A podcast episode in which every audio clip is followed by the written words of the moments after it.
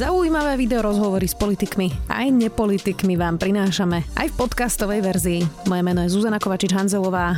Vítajte pri relácii Rozhovory ZKH v audioverzii. Jeho príchod do funkcie spustil diskusiu, či minister práce Milan Krajniak mení štátne inštitúcie na konzervatívne. Netají sa tým, že je konzervatívec a libertarián. Odmieta používať termín rodová rovnosť a homosexualita je podľa neho nemorálna. Roman Joch, nový riaditeľ Inštitútu pre výskum práce a rodiny, vítajte. Dobrý deň, ďakujem za pozvanie. Povedal som niečo, e, čo by ste povedali dnes už inak?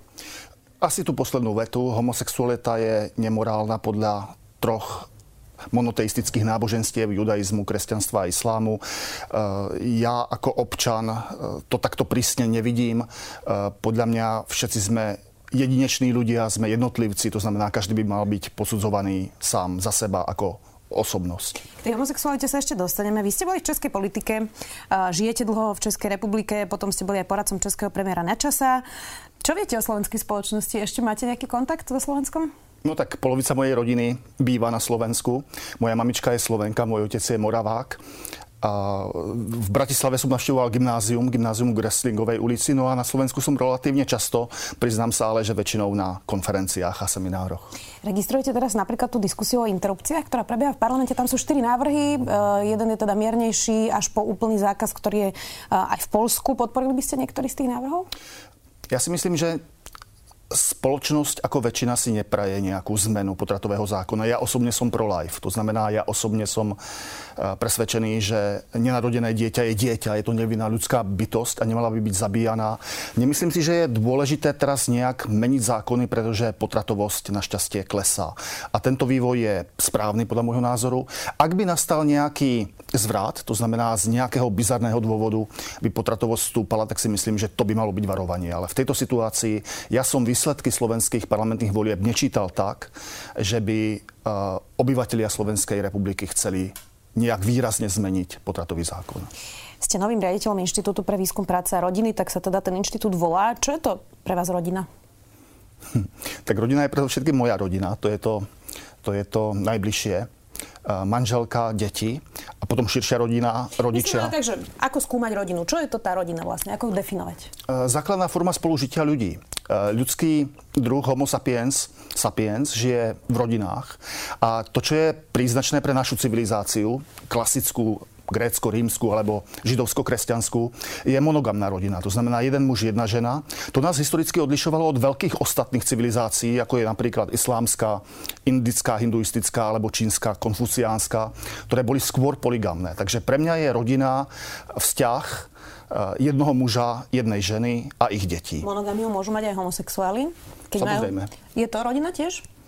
Je to forma súžitia. Nepovedal by som, že je to rodina samoživiteľka, matka, ktorá je sama s dieťaťom, to je tiež rodina? Áno, je to rodina, ktorá nie je úplná, ale je to rodina. Pýtam sa aj preto, že veľa sa hovorí o tom, že čo dnes najviac vlastne ohrozuje rodinu a, a čo je presne tým najväčším rizikom. Vy si myslíte, že čo je to najviac, čo ohrozuje presne takú tú, môžem povedať tradičnú, ja neviem, či tradičnú, lebo slobodná matka s dieťaťom je tiež rodina, či je tradičná, netradičná, to už ťažko povedať. Áno. Uh, povedal by som, že bulvár, modný étos, ktorý nám uh, zobrazuje ako celebrity ľudí, ktorí majú milencov milenky a ideál monogamnej rodiny alebo manželskej vernosti je považovaný za zlý. Aj keď e, štúdie napríklad zo Spojených štátov ukazujú, že ľudia veľmi vzdelaní a veľmi bohatí majú veľmi malú rozvodovosť a skôr ich vzťahy trvajú dlhšie než populárna kultúra naznačuje, ale naopak ľudia skôr menej vzdelaní a chudobní majú oveľa väčšiu rozvodovosť a nestabilitu rodiny a preto viacej trpia ich deti. Takže myslím si, že elity by mali kázať to, čo praktikujú. To znamená dlhodobé a vzťahy a dôraz na vzdelanie svojich detí. Vy ste nominantom ministra Krajniaka zo Sme rodina, tam je predseda, ktorý má teda už... Strácam trochu prehľad o tom, že koľko detí s koľkými ženami. Myslím, že najnovšie 11 detí s desiatimi, lebo má teraz nové dieťa. To je rodina pre vás? no, to je... Rodinou by som to nenazval, alebo by som to nazval nie monogamnou rodinou v západnej civilizácii. Je to, je to výnimočný prípad. Takýchto ľudí, ktorí by preferovali tento typ rodiny, si myslím, v každej spoločnosti bude veľmi málo. No a toto je ten bulvár, o ktorom ste hovorili?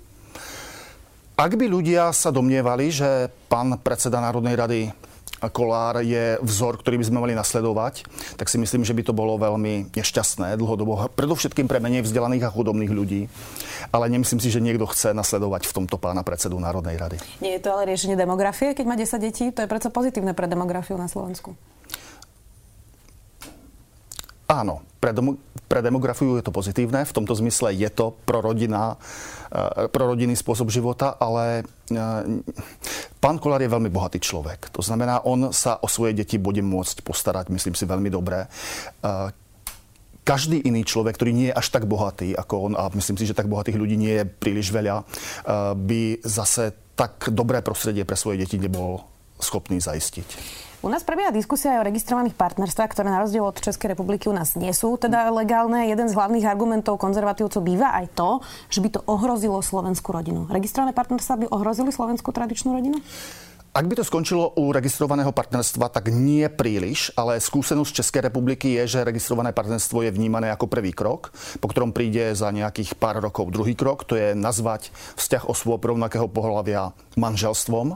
No a s tým súvisí ani nie tak problém adopcií detí, adoptovať deti je možné, to nie je ten najväčší problém, ale najväčší problém si myslím je surogátne materstvo. To znamená, bohaté páry, gay páry si zaplatia chudobné dievča v Indii alebo v Nepále, aby aby im donosila dieťatko ktoré potom už v živote tá mamička neuvidí, oni si ho vezmú. A toto si myslím je veľmi nehumánne. Je to nehumánne voči tej chudobnej žene a svojím spôsobom je to aj nehumánne voči dieťaťu, pretože existujú konvencie, e, medzinárodné zmluvy, dohovory o ľudských právach, podľa ktorých každé dieťa má mať právo poznať svojich biologických rodičov a toto by sa porušovalo. Zastavme sa ešte pri tých registrovaných partnerstvách, lebo toto už je potom naozaj e, trochu iná debata o surogatných e, matkách. Vy ste prešli od toho, čo ste na začiatku spomínali, že teda tá nemorálnosť toho homosexuálneho zväzku, že to je presne to, čo viera teda hovorí, ale vy ste potom spomenuli aj, že uh, teda nie sme náboženský, ale sekulárny štát a že tento argument by ste už teda nepoužívali. A potom ste ale povedali pre Reflex, to, co je legitimní, zachovejme a k tomu pridajme niečo ďalší, napríklad registrované partnerství, aké si soužití páru rovnakého pohlaví. Ne ničiť to, co je, ale zachovať to a k tomu pridať niečo nového. A vlastne ani Nepochybujete o tom v Českej republike, že registrované partnerstvá sú legitimné, a v poriadku. Tu na Slovensku sme tam naozaj ešte není a väčšina konzervatívcov hovorí, že v žiadnom prípade registrované partnerstva. Mne z toho teda vychádza, že vy by ste povzbudili slovenských konzervatívcov, aby podporili registrované partnerstva? Nie, presne opačne. Uh, keď bol prijatý zákon o registrovanom partnerstve v Českej republike v roku 2006, ja som ho nepovažoval za potrebný. Všetko to, čo ľudia, ktorí sa majú radi, sú rovnakého pohľavia, chcú po sebe dediť, chcú vedieť o zdravotnom stave partnera, partnerky, keď ten alebo tá leží v nemocnici. To všetko je možné ošetriť v občianskom zákonníku. A aktivisti, ktorí presadzovali registrované partnerstvo v Českej republike, hovorili, že toto je všetko, čo požadujeme, čo chceme. E, nechceme žiadne adopcie detí, vôbec nechceme, aby sa to volalo manželstvo. Niektorí to mysleli úprimne, si myslím, ale niektorí ďalší to hovorili nie v dobrej viere, ale vnímali to ako prvý krok. Takže ja som za to, aby našim spoluobčanom, ktorí chcú žiť e, v partnerstvách s osobou rovnakého pohľavia, aby sa občanský zákonník e, prispôsobil, aby mali tú možnosť dediť, informovať sa o zdravotnom stave. Ale nemyslím si, že nejaký špeciálny zákon, ktorý by zavádzal registrované partnerstvo, je pre toto potrebný. Ale to závisí od toho, čo vlastne chceme od štátnej moci. Že? E, má štátna moc dať razítko každému, ktorý chce nejaký papier, certifikát, manželstvo, partnerstvo, alebo štátna moc má mať záujem eh, chrániť to prostredie, v ktorom vyrastajú a rodia sa noví budúci občania štátu, to znamená deti. A ja si myslím, že tolerancia a sloboda má byť pre všetkých rovnaká, bez ohľadu na sexuálnu orientáciu, orientáciu ale akési privilegované postavenie majú mať tie rodiny, ktoré majú malé deti. Z hľadiska štátnej moci. Vy ste spomenuli tie adopcie pri tých surogátnych matkách a povedali ste, že adopcie sú teda separátna téma, to je v poriadku. Čiže uh, páry rovnakého pohľavia podľa vás by mohli adoptovať deti, ktoré sú napríklad v detských domovoch dnes? Neviem, aký je zákon na Slovensku. V Českej nie republike je, je to možné. v Českej možné. republike je možné, aby každý jednotlivec adoptoval deti, ale osoby, ktoré uzavrú registrované partnerstvo v Českej republike, tak nemôžu adoptovať deti. Ale ten záujem o adopcie detí zo strany osôb, ktoré potom uzavreli registrované partnerstvo, tak predtým bol veľmi malý. To znamená, je skôr menej detí v detských domovoch, domovoch, než je záujem rôznych párov, aj teraz je jedno, či homosexuálnych alebo heterosexuálnych, registrovaných alebo manželských detí adoptovať. Takže nemyslím si, že ten problém je ten, že by bolo veľa detí a málo žiadateľov o adopcie. Ale tá otázka je, že či by si mali podľa vás páry rovnakého pohľavia vedieť adoptovať dieťa. Úplne kategoricky by som to nezakazoval. Viem si predstaviť situáciu, keď dve ženy v eh, partnerskom vzťahu môžu vychovať veľmi zodpovedne dieťa. Ale tu nás si myslím, že tá retorika je nesprávne položená. Nede o to, či, či páry majú mať právo adoptovať deti, ale máme sa pýtať, čo je najlepším záujmom dieťaťa. A ja som presvedčený, že najlepším záujmom dieťaťa je, aby videlo vo svojej rodine vzor ako mužský, otcovský, tak aj ženský je mnoho rodín, kde sú matky samé a nie Presne je tam mužský vzor, alebo kde sú aj muži sami s deťmi, sú vdovci alebo Áno. sami. Presne tak. To sú tragédie života. A preto hovorím, že by som to kategoricky nezakazoval. Ale stále si myslím, že preferované by mali byť e, tie páry, ktoré žiadajú o adopcie detí, v ktorých je aj mužská, aj ženská osoba. Rozumiem. Čo bude inštitút pod vašim vedením robiť inak uh, ako doteraz? Vy ste pre Deniken povedali, keď som sa v pondelok stretol s väčšinou svojich spolupracovníkov, tak veľká väčšina z nich sa venuje téme rodovej rovnosti. Jeden človek otázke rómskej komunity na Slovensku, pár ľudí demografii, ale veľká väčšina sa venuje rodovej rovnosti. Toto je niečo, čo uh, chcete zmeniť? Nie, to je program, ktorý beží, je to program uh, európsky a ja nechcem nič kaziť, čo už funguje dobre.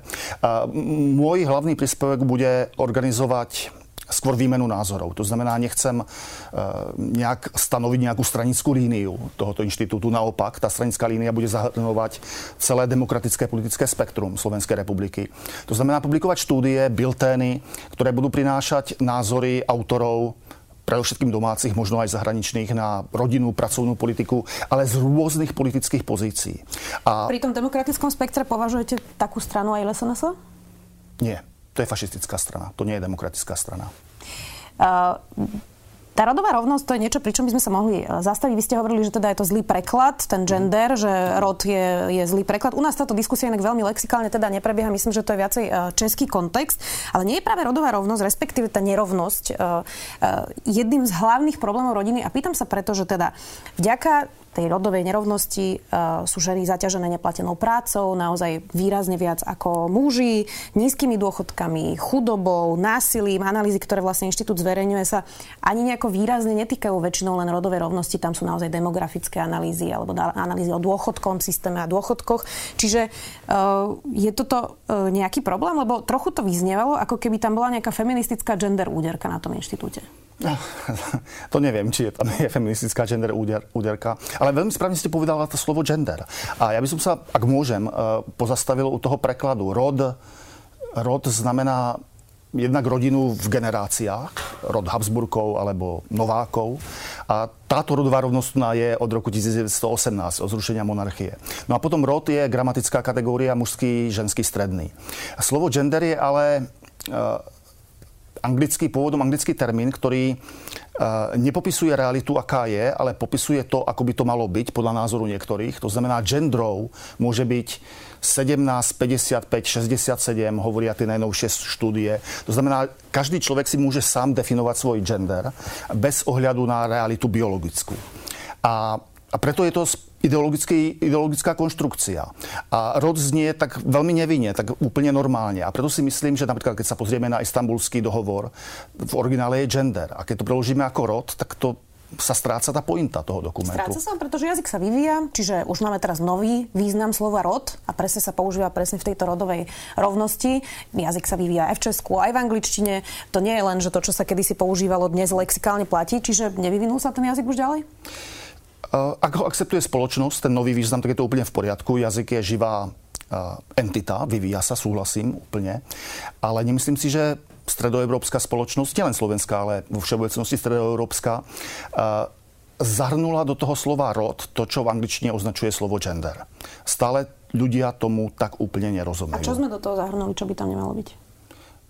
No napríklad to, že si učujeme svoj gender. Ja, ja, si, ja sa môžem kedykoľvek prehlásiť, že som transgenderová žena a podľa genderovej ideológie vy všetci ma musíte akceptovať ako ženu tým, že ja sa za to prehlásim.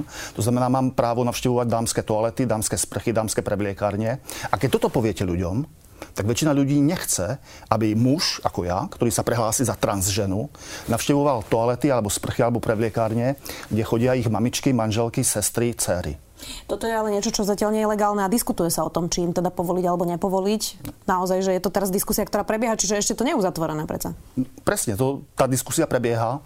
V západnej Európe, v Spojených štátoch minulá americká vláda vydala exekutívnu vyhlášku, dekret by, som, by sme povedali, že, že trans osoby, to znamená osoby, ktoré sa prehlásia, že patria k inému pohľaviu, než je ich biologické, majú ako ľudské právo, to znamená občianské právo z hľadiska federálneho práva, právo navštívovať tie prezliekárne a toalety, ktoré chcú. A táto nová vláda, Trumpova, zase to zmenila. To znamená, v niektorých, v niektorých e, krajinách našej civilizácie je to veľké politikum. Dokonca došlo... Je toto príliš veľké zúženie tej diskusie o rodovej rovnosti, že vyberieme ten najextrémnejší prípad a potom zanikne e, množstvo naozaj dôležitých tém, presne ako som hovorila, neplatená práca, diskriminácia žien na trhu práce, to, že väčšina starostlivosti celej, e, na celej, o, o, o deti je na ženách a že to zúžime iba na nejaký úplne menšinový, v podstate marginálny problém a diskutujeme tu o toaletách? Nesmiete dovoliť, aby sa to takto zúžilo. A vy ste to nedovolila. To je veľmi, veľmi dobré. Ja som sa snažil upozorniť na problém toho slova gender a že ten preklad rod nie je úplne adekvátny. Ale máte pravdu, áno, rodová rovnosť, aby som to teraz, to slovo použil v tom kladnom význame, uh, implikuje presne ten okruh otázok, ktoré ste ktoré ste zmienili, o ktorých ste hovorili. A neplatená práca. No, uh, ja som včera doma sekal trávu, kosil trávu. Eh, je to neplatená práca, ale je to niečo ako moja povinnosť, že? Keď mám trávu, tak nenechám svoje malé deti, aby ju kosili, alebo manželku, ktorá nie je tak silná ako ja. To znamená, všetci máme tak veľkú... Tak kosenie asi nepotrebuje nejaké veľké bicepsy? No, náš svah je dosť ostrý, to znamená, že, že trošku potrebuje. To znamená, neplatená práca je tuná. Je tuná je aj u mužov, u žien asi viac, pretože ženy sa oveľa viacej starajú o malé deti než muži, to, to je pravda. Eh, je to spoločenská téma, o ktorej by sme mali hovoriť a snažiť sa pomôcť e, ženám v tomto. Ale stále mi trošku vadí, že sa na človeka primárne pozeráme ako na jednotlivca, muž, žena a neberieme ho ako tvora spoločenského, rodinného. To znamená, skôr zdá sa mi, by sme si mali klásť otázku, ako pomôcť rodinám, aby sa im žilo lepšie, aby mali viacej peňazí pre svoje deti a nie skôr vnášať hádky, že žena má menší Viete, plat ja to než práve muž. naopak, že my, keby sme sa pozerali ako individuál, na individuálnu ženu, tak robí tú neplatenú prácu, pretože je sama, ale keďže sa rozprávame o rodine, tak prečo to robí iba jedna a ten druhý to nerobí v tej rodine. Práve, že sa na to pozeráme ako na celok.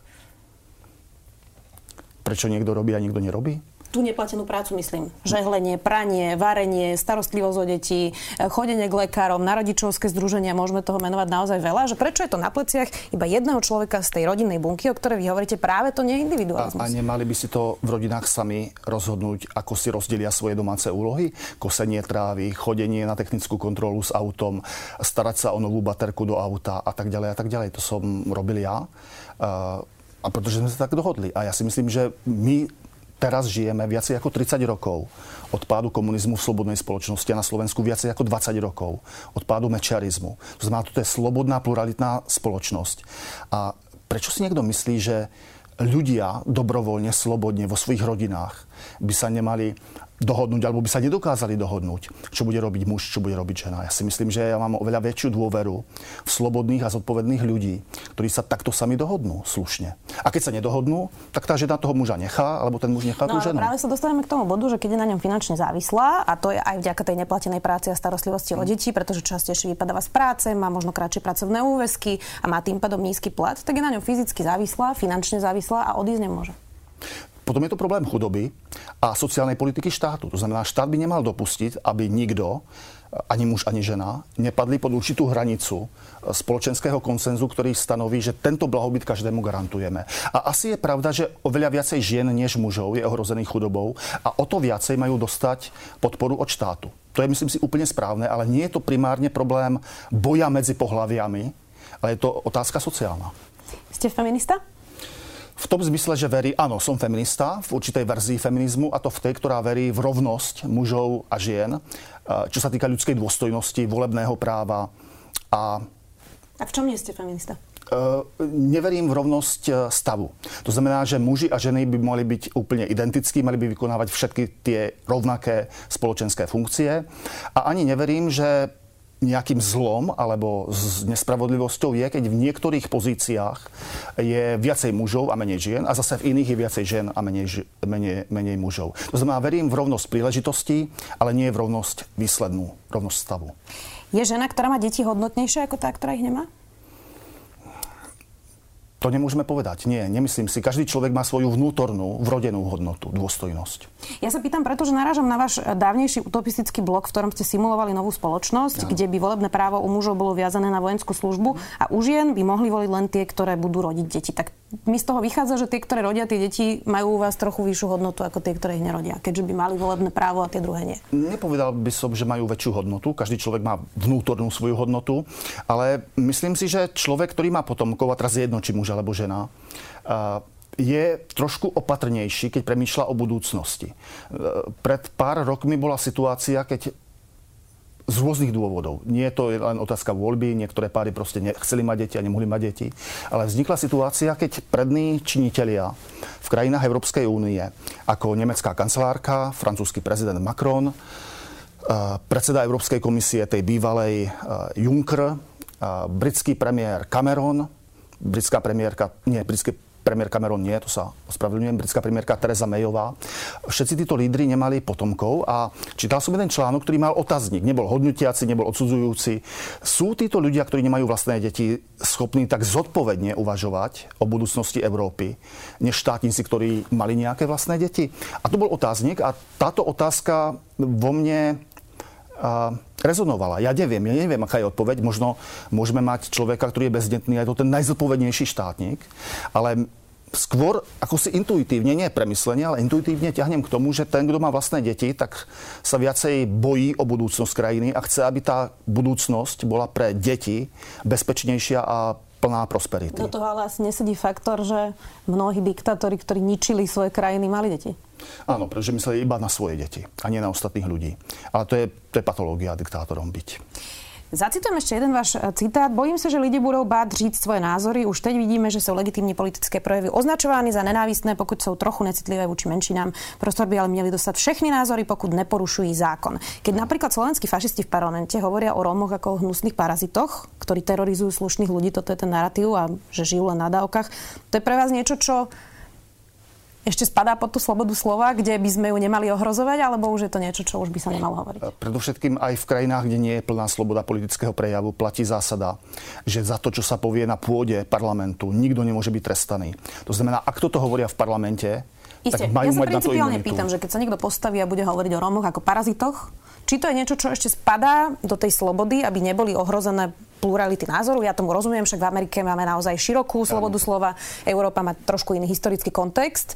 Čiže kde máte vy tú hranicu? Toto je niečo, čo by niekto mohol hovoriť a, a nemalo by to byť trestané? Nemalo, podľa môjho názoru, hovorím iba o svojom osobnom názore, ktorý je veľmi liberálny v tejto otázke, je na strane takmer maximálnej slobody politického prejavu, je, že by to nemalo byť trestané zákonom. Keby povedali, že sú to paraziti a musíme ich vyhubiť, tak za toto by mal byť trest a veľmi prísny trest, pretože to už je obhajoba zločinu či navádzanie, navádzanie k zločinu. Ale za výrok niektorí ľudia, akýkoľvek ľudia sú paraziti, by nemal byť trest zo strany štátu, podľa môjho názoru, ale slušná občianská spoločnosť by takýchto ľudí mala ostrakizovať. To znamená, oni by mali prísť o priateľov, súkromné reštaurácie by ich mali odmietnúť obslúžiť, tí ľudia by sa mali stať vyvrhelmi ľudstva v danej krajine, ale nemali by mať trest od štátnej moci, podľa môjho názoru. Ale hovorím, ja som veľmi liberálny v otázke slobody prejavu. Jasne, rozumiem. My máme teraz taký prípad, neviem, či ste ho zachytili, publicista a teológ Michal Havran napísal pre denník Sme komentár, kde panu Máriu e, prirovnal k bábike Barbie a e, hovoril tam aj množstvo iných vecí o kňazovi Kufovi. Bol to taký naozaj ostrý komentár a e, je za to vlastne obvinený policiou. To trestné oznámenie podal konzervatívny advokát Čarnogurský a dokonca v tom prípade vystupoval aj biskup Zvolenský, ktorý teda hovoril, že, že toto je pre nich nepripustné. Mala by policia stíhať komentár publicistu v novinách, ktorý kritizuje katolickú vieru? Podľa môjho názoru nie. Podľa môjho názoru nie, má právo na slobodu prejavu, ale myslím si, že od neho to bolo veľmi lacné. Veľmi módne no, a lacné. Sú, samozrejme, pretože, ale či to má byť pretože, trestne stíhané? Dobre, a napísal by to isté o Mohamedovi alebo Aláhovi? Nie, nenapísal. Bál by sa, že mu niekto odreže hlavu. Ale do panenky Márie je veľmi lacné si od liberála kopnúť. To znamená, nemal by podľa môjho názoru byť potrestaný. Ale vôbec by som ho nepovažoval za nejakého hrdinu boja za slobodu slova. Keby to isté napísal o Mohamedovi, bolo by to fér. Ale to by nenapísal. To by určite napísal, pretože by sa bál o svoj život. Povedali ste aj toto, očaká, teda toto povedal minister Krajňák, pardon. Očakávam, že inštitút bude priestorom pre slobodné odborné diskusie a vecné dialógy. Vnímam to ako príležitosť, kde si predstavitelia a odborníci z rôznych názorových smerov môžu slobodne vymieňať argumenty. Konzervatívci často v tejto krajine hovoria, že necítia nejakú slobodu. Dokonca teraz bola tá diskusia, keď minister zdravotníctva Marek Krajč mal viaceré e, videá, kde teda hovoril o tom, že do ňoho vstúpil duch svety a podobne, že si z neho robili teda aj žarty a mali pocit, že nemajú teda slobodu e, vyjadriť názory. Ten spor je ale v tom, a teraz obzvlášť vlastne vo výskumných inštitúciách, e, že výskumy by mali byť oddelené vlastne od viery a dogiem, malo by to byť teda nejaká vedecká e, diskusia a malo by to byť založené na faktoch. A my máme teda v podstate teraz najkonzervatívnejší parlament v histórii e, Slovenska a slobodnú diskusiu tu asi máme, na tom sa možno zhodneme, alebo nie? Áno, ja si myslím, že hej, v Strednej Európe je priestor slobody prejavu a diskusie, spoločenskej diskusie či už formálny, zákonný alebo neformálny, spoločenský, oveľa väčší než na amerických univerzitách. Možno s výnimkou Maďarska, ale to nechcem do tohto zachádzať. Uh, no a teraz teda, máme tu slobodnú diskusiu, len tá slobodná diskusia neznamená, že sa celá spoločnosť dohodne na tom konzervatívnom pohľade, lebo občas to teda tak vyzerá.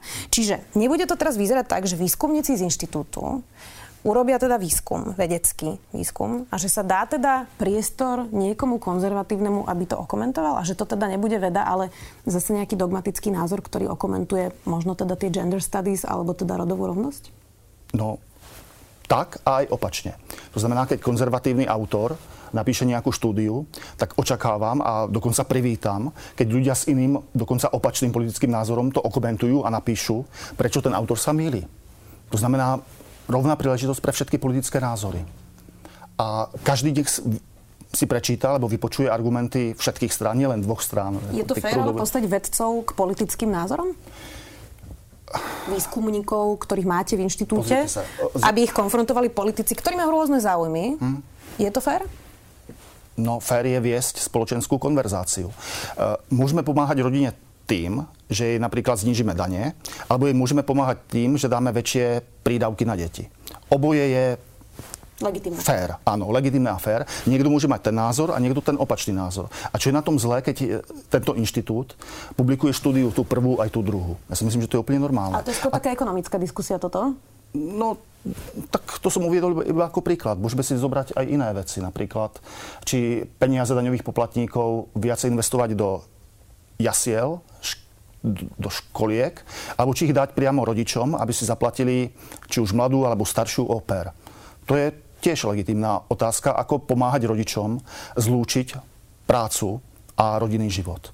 A ja si myslím, že v, v tomto môžu zaznieť názory ob, obidva rôzne. Mm. A môžete ich povedať, že to jedno je pravicové, druhé ľavicové. Ja by som s vami súhlasil. Dobre, ale keď ten autor je o tom presvedčený, že toto je správny typ rodinej politiky, prečo by sme mu to mali zakázať? Mm. Len preto, že je viacej ľavicový alebo viacej pravicový. Myslím si, že nie. No by som očakával, že tam budú fakty, z ktorých teda vyjde nejaký výsledok. No, áno. No ale ten výsledok nie je jeden obidvoma spôsobmi môžeme pomáhať rodine. A záleží od akéhosi osobného vkusu alebo preferencií politických toho daného občana, e, ktorý typ skôr preferuje pre, pre seba aj pre svojich spoluobčanov tým, že volí nejakú konkrétnu stranu. Vy ste teda... Znamená, že jedno nemôžeme prehlásiť, že toto je zlé alebo nesprávny názor, zlý alebo nesprávny. Nie, ono to môže fungovať. Konzistentná ľavicová politika môže fungovať aj konzistentná pravicová. Ale niektorí ľudia skôr chcú platiť menšie dane a očakávajú, že dostanú menej peňazí od štátu a iní sú ochotní platiť skôr vyššie dane dane, ale očakávajú samozrejme logicky, že dostanú viacej ja vám rozumiem, len ja by som očakávala teda od vedeckého inštitútu, že preskúma všetky možnosti, no. pozrie sa na case studies v zahraničí, kde je to tak alebo tak a vyjde im z toho, čo funguje, čo nefunguje, možno nejaký hybrid alebo tak a urobia z toho nejaký záver. To by som ja očakávala od vedeckej inštitúcie. To ja si nemyslím, že každá spoločenská otázka má iba jedno každá správne asi riešenie. Nie, ale niektoré majú. Za vraždu má byť trest doživotný alebo 25 rokov väzenia. Nemôžeme povedať, že jeden je správny a druhý nesprávny. Ale to nie je výskum rodiny a práce. Dobre, Teraz už sme úplne niekde ako príklad nejakej politickej otázky. A, a to, čo funguje v Švédsku, nefunguje na Sicílii. a opačne. To znamená, a teraz je otázka, kde je Slovensko, skôr Švédsko alebo Sicília. Myslím si, že je tak na polceste v mnohých faktoroch.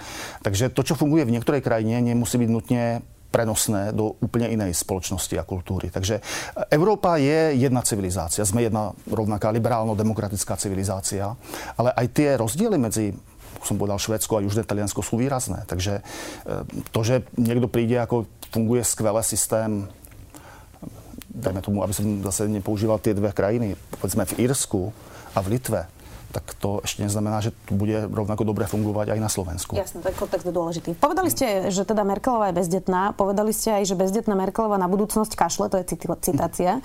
Uh, nemajú sa rodiny v Nemecku podstatne lepšie ako rodiny na Slovensku? Sú bohatšie. Nemecko je bohatšia krajina než všetky ostatné európske krajiny. Sú bohatšie. Sú nutne šťastnejšie? Ja neviem. Rád by som videl tú štúdiu, ktorá by merila merala subjektívny pocit šťastia. Jeden talianský ekonóm mi raz hovoril, on je zo severného Talianska, z Piemontu, Turino, Fiat, hovorí, že Taliani zo severného Talianska sú ako Nemci. Veľmi pracovití, veľmi pracovití, veľmi bohatí. A zatiaľ, čo ľudia na Sicílii sú chudobní, ale človek sa vráti z práce o 12. hodine domov, kde mu mamička alebo babička navarí obed, na ktorý pozve veľmi vzdialené príbuzenstvo. To je neplatená práca, o ktorej Veľmi vzdialené príbuzenstvo. Ten obed trvá 3 hodiny a o tej 3 hodine možno sa ešte vrátiť do práce. A hovoril mi, Uh, tí ľudia na južnom, v južnom Taliansku sú oveľa chudobnejší než ľudia v severnom Taliansku. A potom sa zamyslel a povedal mi, ale ja si myslím, že sú šťastnejší. A tak to bol jeho pocit, na to nemáme dáta? Nemáme, áno. Takže rád by som videl prieskum, ktorý by hovoril, či Nemci subjektívne sa domnievajú, že sú že sú šťastní. A ten istý prieskum na Slovensku, v Česku, Poľsku, Maďarsku alebo vo Francúzsku. Čo je napríklad výskum, a teraz už sa chýlim k, k koncu, ktorý by ste chceli vidieť v inštitúte a nevidíte ho tam teraz? Čo, čo tam chýbalo možno tej pluralite názorov? Čo už ste za ten čas, odkedy ste vo funkcii stihli zaregistrovať, že toto mi tam chýbalo, toto by som ešte chcel? Ako pomôcť e, mladým rodinám s deťmi? Som videl prieskum v krajinách V4, kde sa pýtali párov, či už manželských alebo partnerských, ak máte N detí, to N môže byť 0, 1, 2, 3, to je jedno. Chceli by ste mať ešte ďalšie dieťa? A veľká väčšina týchto párov povedala, áno, chceli by sme mať ešte jedno dieťa, ale nemáme peniaze, máme malý byt. A ja by som chcel vidieť výskum, a opäť z rôznych politických pozícií, ako pomôcť rodinám alebo párom, ktoré majú N detí a chcú ešte jedno dieťa, aby táto ich túžba, aby toto ich prianie sa mohlo splniť, aby sa mohlo naplniť. Takže prvá konferencia, ktorú budeme robiť v októbri, bude o demografii a skôr bude o tom, ako pomáhať e, párom, ktoré chcú mať ešte nejaké deti, aby si to mohli dovoliť. Rozumiem. No a úplne záverečná otázka, teda, keď vás vymenovali do funkcie, bolo to trochu nečakané, nikto o tom nevedel a, a teda došla nám, myslím, že to bol piatok e, tlačová správa. Uh-huh. A, tak prišiel taký, uh, taký pokrik možno z tých liberálnejších alebo lavicovejších radov, že teda uh, toto je nejaká konzervatívna čistka, ktorá prišla do slobodnej uh, inštitúcie. Budete robiť nejaké konzervatívne čistky? Nie. Nie. Uh, mohli by sme to urobiť. Mohol by som to urobiť. Ale ja nie som ako tá druhá strana. Ja mám zmysel pre fair play a my sme pluralitná spoločnosť. Tento inštitút je platený z peňazí daňových poplatníkov. Daňoví poplatníci majú rôzne politické názory a preto celé demokratické spektrum politických názorov má byť v tomto inštitúte zastúpené. Takže nebude jednofarebný ani konzervatívny, ani liberálny, ani socialistický, ale každá z týchto pozícií tam bude ako personálne prítomná, tak aj v publikáciách prítomná. Čiže personálne posilníte rady o nejakých konzervatívcov? Ak k tomu budú prostriedky, neviem či ako zamestnancov, ale určite ako spolupracovníkov, autorov štúdií, rečníkov na konferenciách, to áno. Ale či budem zamestnávať nejakých ďalších ľudí naviac, to neviem. To skôr bude záležať od toho, ako sú nastavené programy a aké sú peňažné možnosti. Ja si myslím, že je tu na ďalšia skupina občanov, ktorá je málo chránená a málo reprezentovaná a to sú daňoví poplatníci. Takže ja si myslím, že by sme mali predovšetkým chrániť daňových poplatníkov a neutrácať ich peniaze zbytočne a na e, nepotrebné veci. Mali by sa liberálni výskumníci vo vašom inštitúte báť, že ich vymeníte aspoň nejakú časť o konzervatívcov, aby to bolo presne vyvážené, ako hovoríte? Nie, nikto sa nemusí ničoho báť. To, čo funguje, bude fungovať. Ak nejaký program, na ktorý boli prijatí ako zamestnanci, skončí, môžeme potom až uvažovať, a to bude až za nejaké dva roky, neskôr, či budeme mať nejaký iný program. Ale nikto sa nemusí báť o svoju prácu. Budeme to samozrejme pozorne sledovať. Ďakujem veľmi pekne, že ste prišli do Sme video. Dnes tu bol nový riaditeľ Inštitútu pre výskum práce a rodiny. Roman Joch. Ďakujem za pozvanie. Počúvali ste podcastovú verziu relácie Rozhovory ZKH. Už tradične nás nájdete na streamovacích službách, vo vašich domácich asistentoch, na Sme.sk, v sekcii Sme video a samozrejme aj na našom YouTube kanáli Denníka Sme. Ďakujeme.